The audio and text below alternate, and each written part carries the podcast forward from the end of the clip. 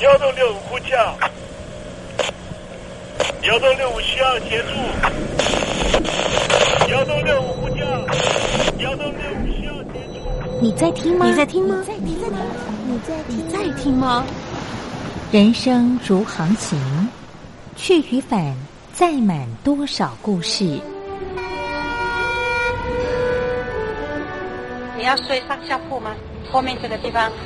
如果吵得太累的话，三天都没有洗澡，真的很累，地上就躺着就睡了。我有看到我父母亲，我现在是要去看父母亲的状况。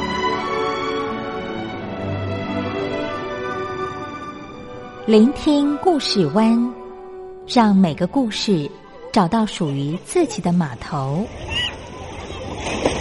我到了那儿以后，我们就往妈妈家去。我一到那边，就感觉我妈妈已经她能够活活下来都不容易。我知道，他没他没跟我讲，我也不敢问，好好苦。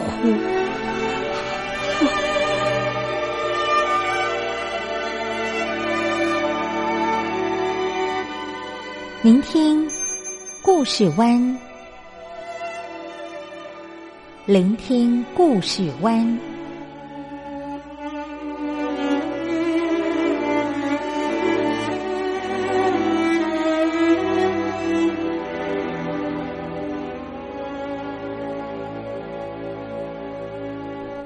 故事总有一个停泊的港湾。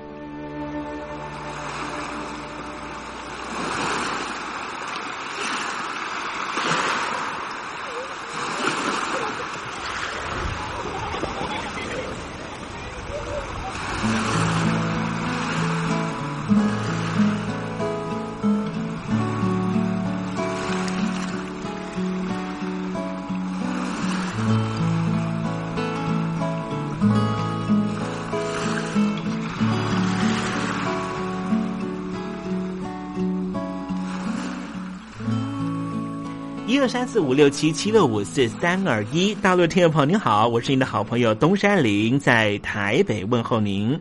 正在为您进行的栏目就是聆听故事湾，一二三四五六七七六五四三二一，全年无休，每天在空中为您服务。您在每天的凌晨三点十分，或是傍晚的六点十分，都可以在光华之声频道收听到这个栏目。聆听寰宇趋势，不用太多解释，因为聪明的你心中自有诠释。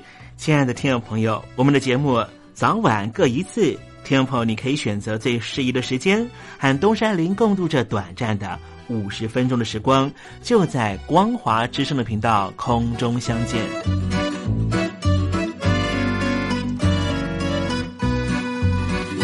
那么，听众朋友，收听、聆听故事湾东山林的节目，到底能够听到什么样的内容呢？尤其啊，我们环宇全世界，焦点放到神州大陆啊，光是整个中国大陆呢，就有将近九千家不同的大大小小的电台了。我们的节目到底有什么不一样的地方呢？嗯，让东山林自吹自擂一下吧啊。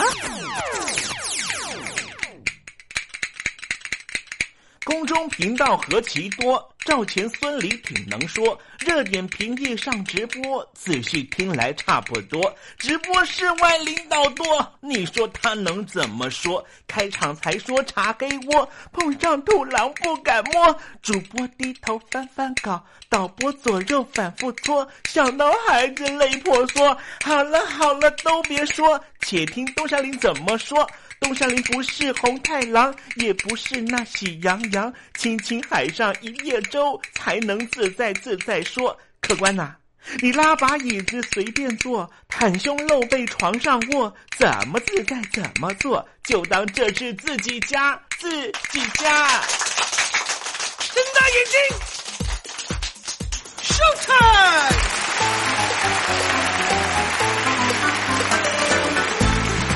听众朋友，你好，我是你的好朋友东山林，在台北问候您。正在为您进行的栏目就是《聆听故事湾》啦。为什么节目的开场要这样的隆重呢？因为在凌晨三点钟的时候才进行我们的节目啊。听众朋友可能正在打瞌睡之中，或是呢在睡梦之中，所以呢要赶快把听众朋友呢让那瞌睡虫踢到九霄云外啦。听众朋友，今天的节目非常的精彩，千万不要错过喽。那么精彩的内容到底包含了什么呢？赶快让东山林为您报告。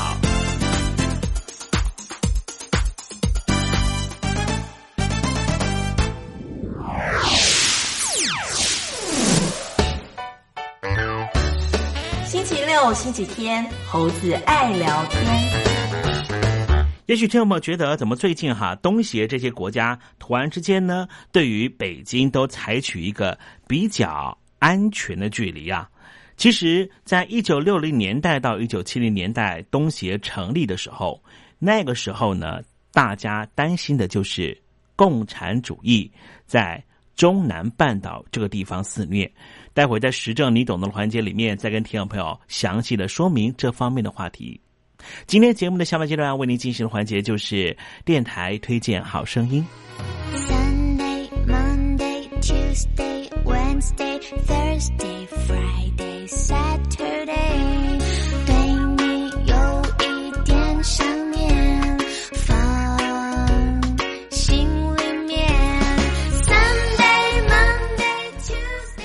听众朋友，你们好，我是雨恒。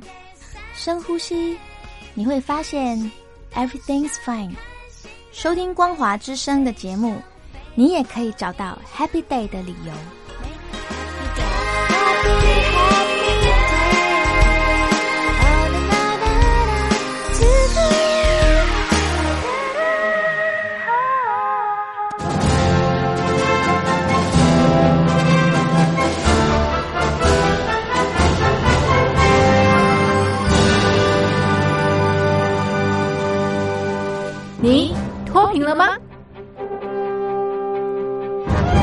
年轻时候的习近平就深知贫困之苦。我当时和村民们辛苦劳作，目的就是让生活过得好一些。因此，扶贫一直是习近平的重要工作。二零一五年，习近平在中央扶贫开发工作会议上做了二零二零大陆全面脱贫的承诺。到二零二零年，我国现行标准下，农村贫困人口实现脱贫，是我们的庄严承诺。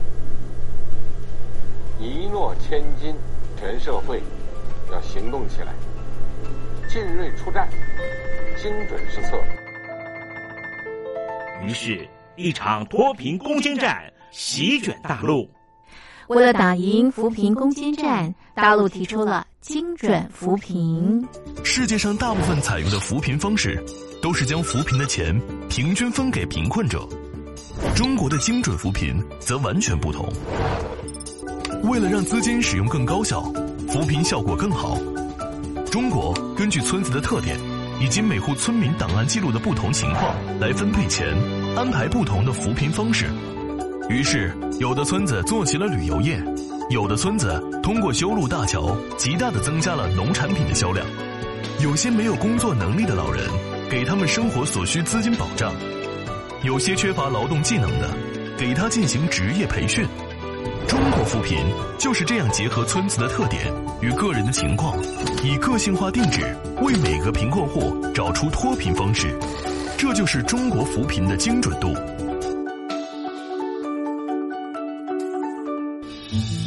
位在山东偏远内陆地区的曹县，二零一七年以七十四个淘宝村名列全中国十大淘宝村群聚第三位，因而摆脱贫困的命运。丁楼村是曹县淘宝村的鼻祖，全村有九成多的家庭在家开网店，大多以服装加工业为主，并形成产业，带动周边乡镇跟进发展，连人口都跟着回流。大学生和外出务工青年纷纷返乡创业。二零一六年，丁楼村的全年电商销售额已高达三个亿，产品远销十多个国家和地区，百分之八十以上的人家拥有私家车。从二零一六年到二零一九年，大陆累计发放三千八百多亿人民币，并动员大量人力，全力扶贫。今年就是二零二零年，大陆彻底脱贫奔小康了吗？大陆国务院总理李克强在今年人大会议闭幕后的中外记者会上，他是这么说的：“中国是一个人口众多的发展中国家，我们人均。”年收入的平均水平是三万元人民币，但是有六亿人每个月的收入也就是一千元，一千元在一个中等城市可能租房都困难。现在又碰到疫情，其中有一位农民工说他五十多岁了，在外打工三十多年，每年如此。但今年就没有找到工作，全家都陷入困境。哎，第二朋友，你脱贫了吗？欢迎听众朋友来信分享你的脱贫经验，或者大陆政府脱贫做法与建议。我们准备高端短波收音机要送给您哦。活动从八月一日进行到十月三十一日，请您写下姓名、地址、邮编、联络电话。年龄等基本资料，传统邮件请寄到台北邮政一七零零号信箱，台北邮政幺七零零号信箱，嘉陵东山领收。电子邮件请寄 lily 三二九 at ms 四五点 highnet 点 Net，LILY 三二九 at ms 四五点 highnet 点 net。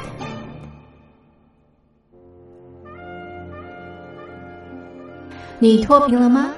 大陆全面脱贫了吗？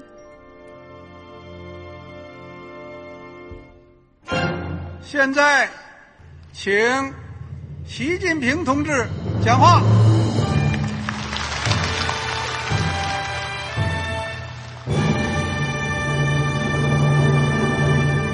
中国梦必须紧紧依靠人民来实现。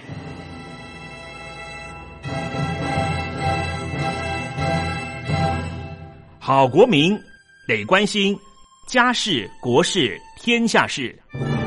呃，谢谢发言人。我们注意到啊，现在那个外面有很多关于前中央政治局委员周永康的一些消息和报道。我不知道发言人对这个事情有没有什么可以呃透露、可以披露的。国家对于公示啊，不是什么东西都要公示的。我只能回答成这样了，你懂的。作为天津市来说，每年要偿还的这个。公路建设的贷款量有多大？哎，这个好国民，这个偿还得回避时政敏感议题。因为他这个这个事儿，我就不好再说太细。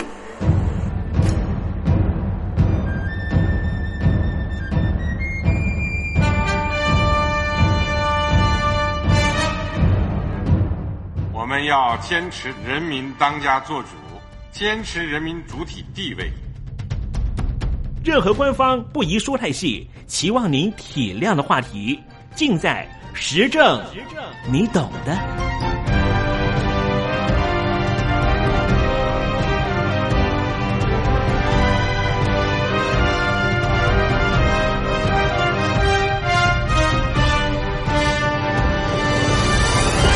我只能回答这样了，你懂的。那些官方无法为您说太细的事情，就让东山林为您详细的说明白。天婆早上好，晚上好，正在为您进行的栏目就是聆听故事湾。此刻为您进行的环节就是时政，你懂的，一同关心焦点话题。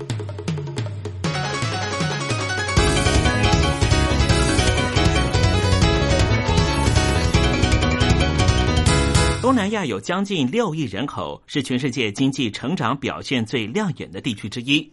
今天我们来谈谈东南亚的情况，尤其东南亚和北京当局的绵密关系。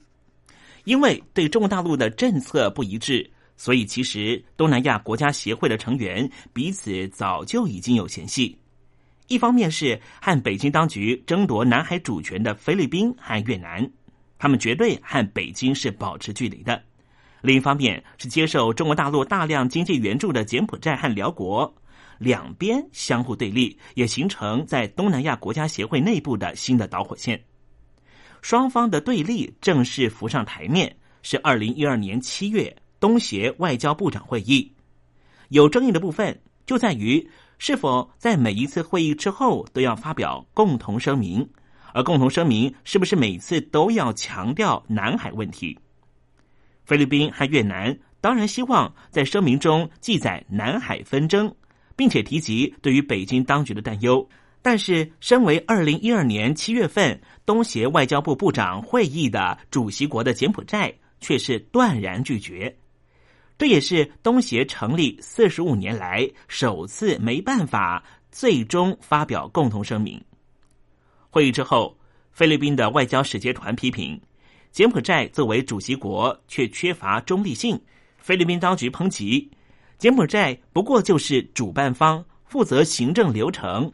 怎么可以带有特定立场，要求大家不要签署共同声明？柬埔寨当时的副总理兼外交部部长何南峰则在记者会上面立即反击说：“东协又不是法院，没办法决定主权归属的问题。”从这里就知道柬埔寨和菲律宾的嫌隙之深表露无遗。另外，二零一二年十一月亚欧会议。这高峰论坛在辽国首都永贞召开。当时的菲律宾总统艾奎诺三世在会议上，对于和北京当局的南海主权争议极力主张，我们需要具有法律约束力的行动规范。不过，当场北京的外交部的部长助理马朝旭立刻反驳说，这个问题似乎不适合在亚欧会议上面讨论。最后，菲律宾的主张没有被采纳。由此可见，北京当局的影响力确实不容小觑。柬埔寨和辽国为什么敢和东协这些大国家作对，发表亲北京的言论呢？外界猜测，这和北京当局的银弹攻势有关。例如，北京当局派出了数位重量级的人物访问柬埔寨，并且直接给予经济援助。二零一一年八月。当时担任中共中央政治局委员的周永康访问柬埔寨，除了提供一亿九千五百万美元的贷款作为购买三十台军用直升机的军费，而且还签订了契约，答应在建造道路、灌溉设施、寺庙修复等二十九项建设给予直接援助。二零一二年三月底，当时担任中共总书记的胡锦涛。在魁违了十二年之后，首度访问柬埔寨，和当时的洪森首相进行会谈，承诺将会协助柬埔寨培养人才、开发基础建设，并且提供总额四亿五千万人民币的无偿和有偿的借贷等经济援助。在民间方面，中国大陆的企业对柬埔寨扩大投资。二零一二年年底，柬埔寨南部的贡布省决定成立了一间中国大陆和柬埔寨合作的公司，共同开发柬埔寨第一座炼油设施。而中国大陆的中铁也将在博威下省新建一个一贯化作业的炼铁厂，并且铺设铁路。从一九九四年到二零一一年。中国大陆对柬埔寨的投资累计金额已经高达了八十九亿美元，金额庞大，居全东南亚区域之冠。辽国的情况也十分类似，中国大陆直接给予辽国首都永贞四亿五千万元人民币的援助，并且建设二零一二年当时亚非会议的国际会议场地。之后，中国的建设公司更是耗资了六亿美元。在辽国新建了高级饭店和商业设施。二零一二年十一月，中国大陆官方署名答应援助资金，协助柬国新建连接边界到永贞之间的道路。显而易见的是，中国大陆企图借由撒大钱给予部分东协会员国，来提升自己的影响力，让自己在东协各项会谈中占尽优势。最明显的效果就是展现中国大陆正在和东协进行交涉的南海行动规范上，东协内部已经出现了分歧意见。不过，在二零一五年，中国大陆在南海实际上新建了海上岛屿，这使得东协各国似乎对于南海行动规范上面有了更具体的共识，包括了辽国和柬埔寨，似乎这个时候都愿意站在菲律宾和越南这一方。东协现在正急着修补内部关系。二零一二年七月的外长会议结束之后。印尼的外交部部长马提当时就以特使的身份访遍了会员国，提出了南海六原则，联合所有国家的意见，避免上演分裂的戏码。二零一三年四月的东协首脑会议，主席国文莱在主席声明中记录，将会持续和北京当局交涉，早日签订行动规范，展现出东协会员国的团结气势。不过，未来各会员国能不能够各自放下利益关系，团结一致，似乎还有待考验。因为北京当局在二零一五年的时候又提出了一带一路的政策，这项政策很明显的把菲律宾排除在外。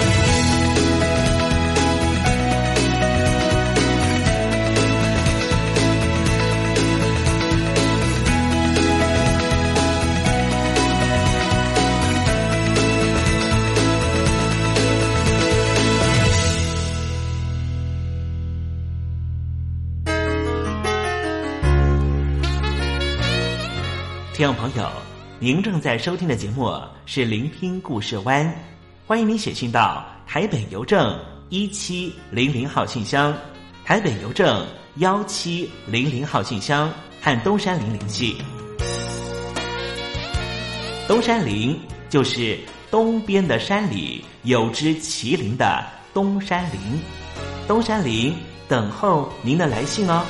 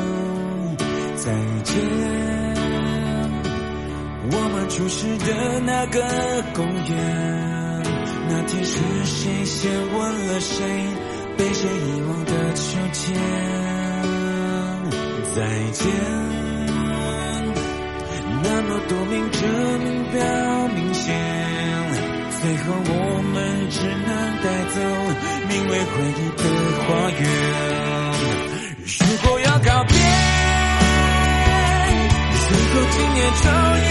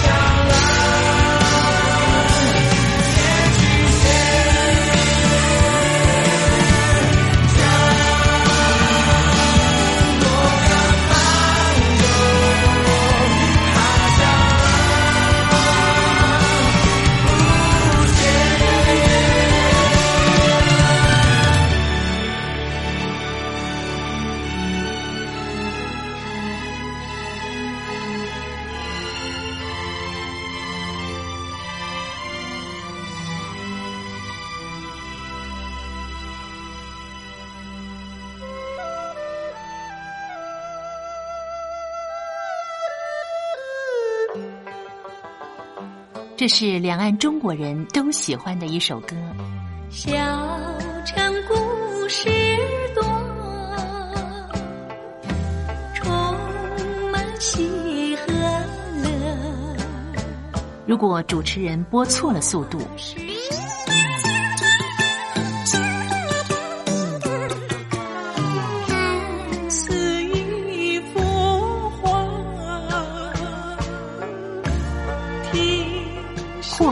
或慢的走调歌曲，都不是听众喜欢的。人生境界真善美，仁义包括。两岸和谐关系也得循序渐进，快慢相宜。小城故事真不错，亲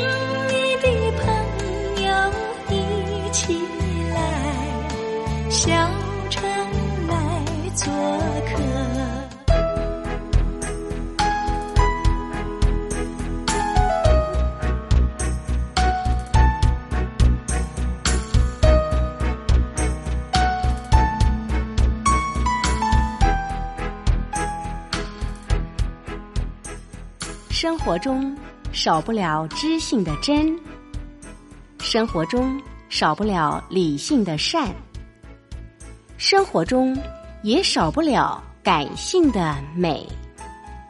光华之声，永远陪伴您，生活在真善美的世界。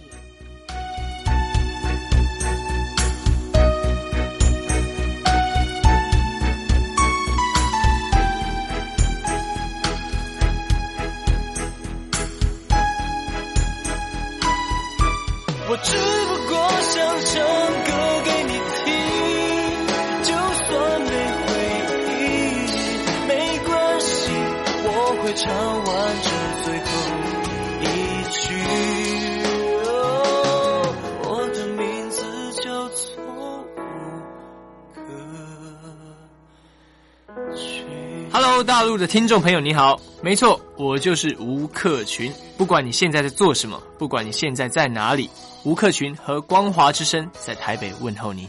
我只不过想唱歌给你听，用尽我全力，一首歌。这里是光华之声。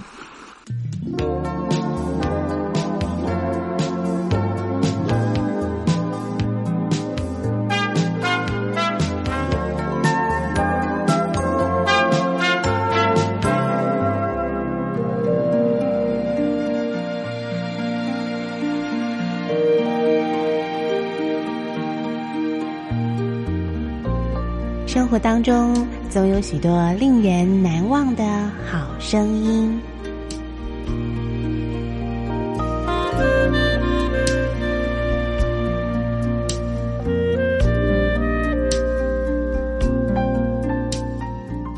电台真心推荐，只想给你最好听的好声音。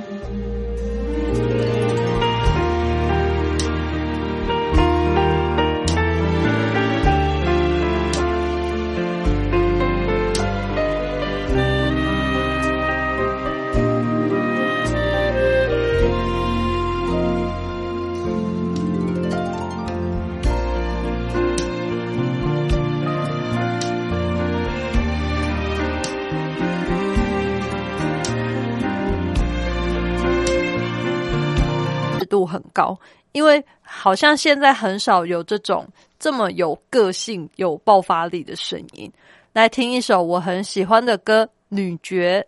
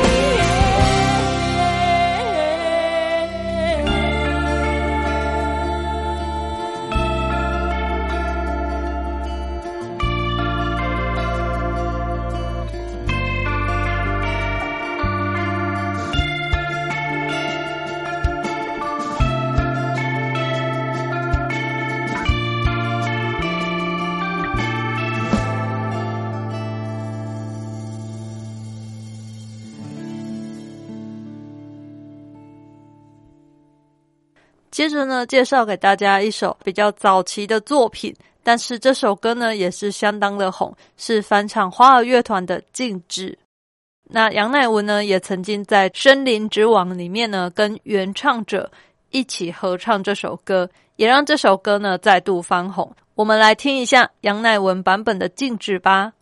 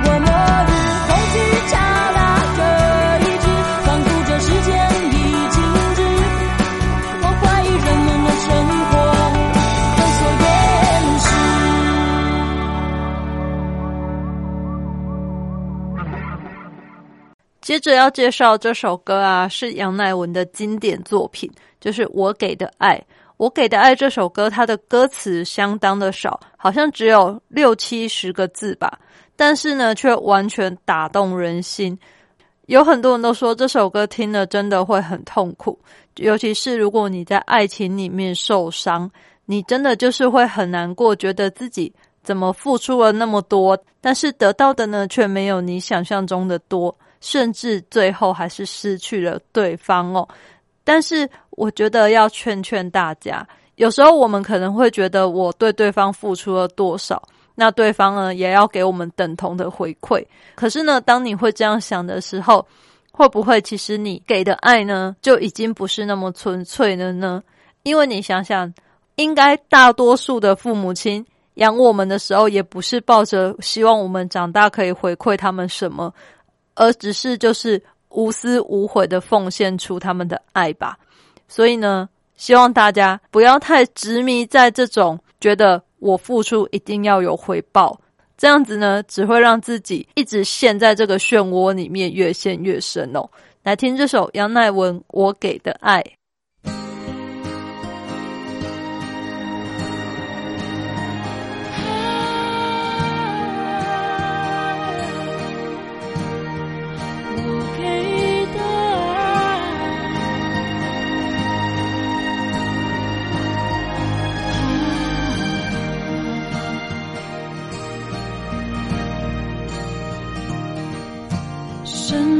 的风冷冷无情，觉得夜昏暗。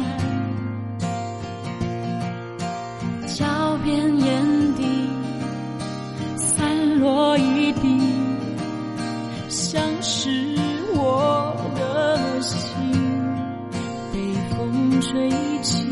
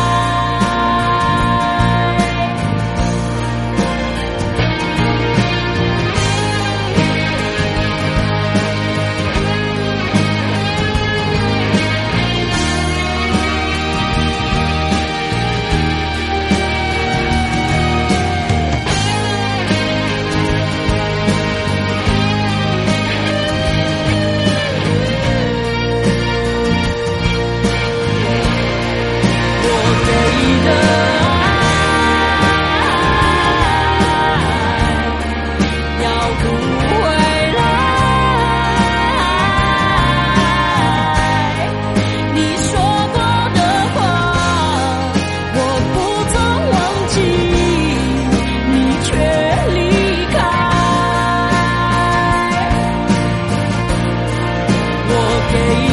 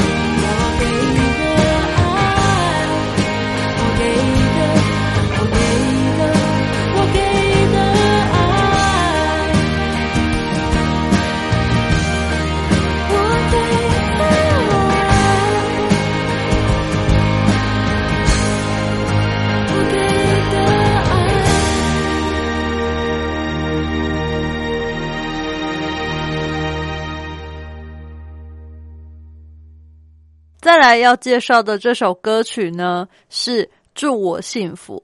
我觉得《祝我幸福》这个歌啊，它唱出一段就是成就不了的感情，然后放不下的心意，跟这种遗憾，还有纠结跟矛盾。就是我觉得这首歌会让我联想到张爱玲的小说，就是那个《红玫瑰与白玫瑰》哦。它里面是说，你娶了红玫瑰，久了呢，红的变成墙上的一抹蚊子血。白的呢，还是床前明月光？可是呢，你取了白玫瑰，白的就是你衣服上沾的一个范例，红的呢，却是你心口上的一颗朱砂痣哦。我觉得这首歌就是会让我联想到这样，你可能就是同时有两个对象，然后你选了其中一个之后，你又对另一个放不下，可是你又会很希望得到他的祝福，所以才会说出这个，希望他可以说出。祝我幸福，祝你幸福。希望大家不会有这种遗憾，就纯粹的来欣赏这首歌吧。祝我幸福。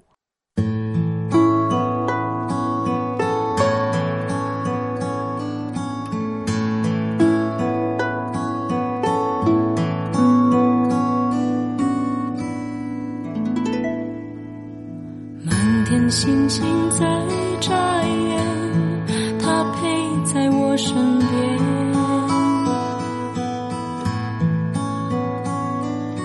清晨细雨温柔的眼，看着我的脸，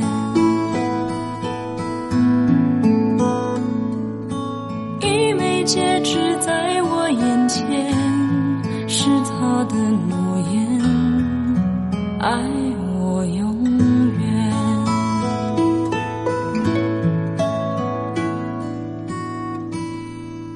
山顶上的微风吹心跟着四处飞。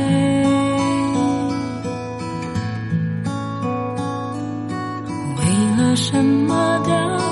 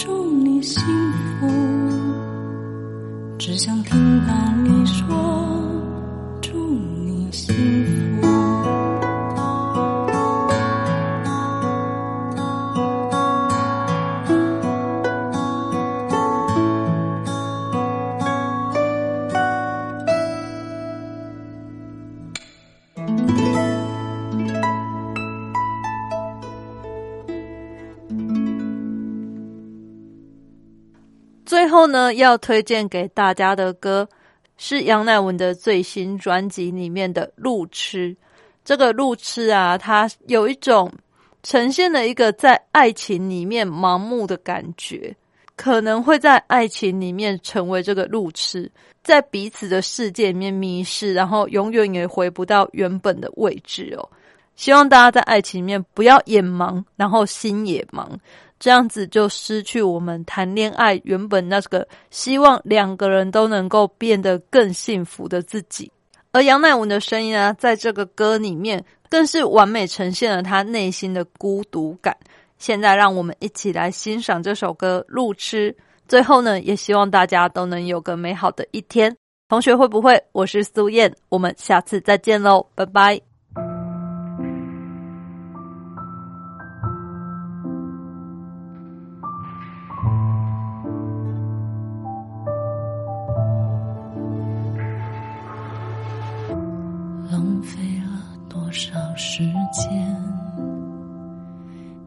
笑着等我出现。后来我赶到终点，而你已经笑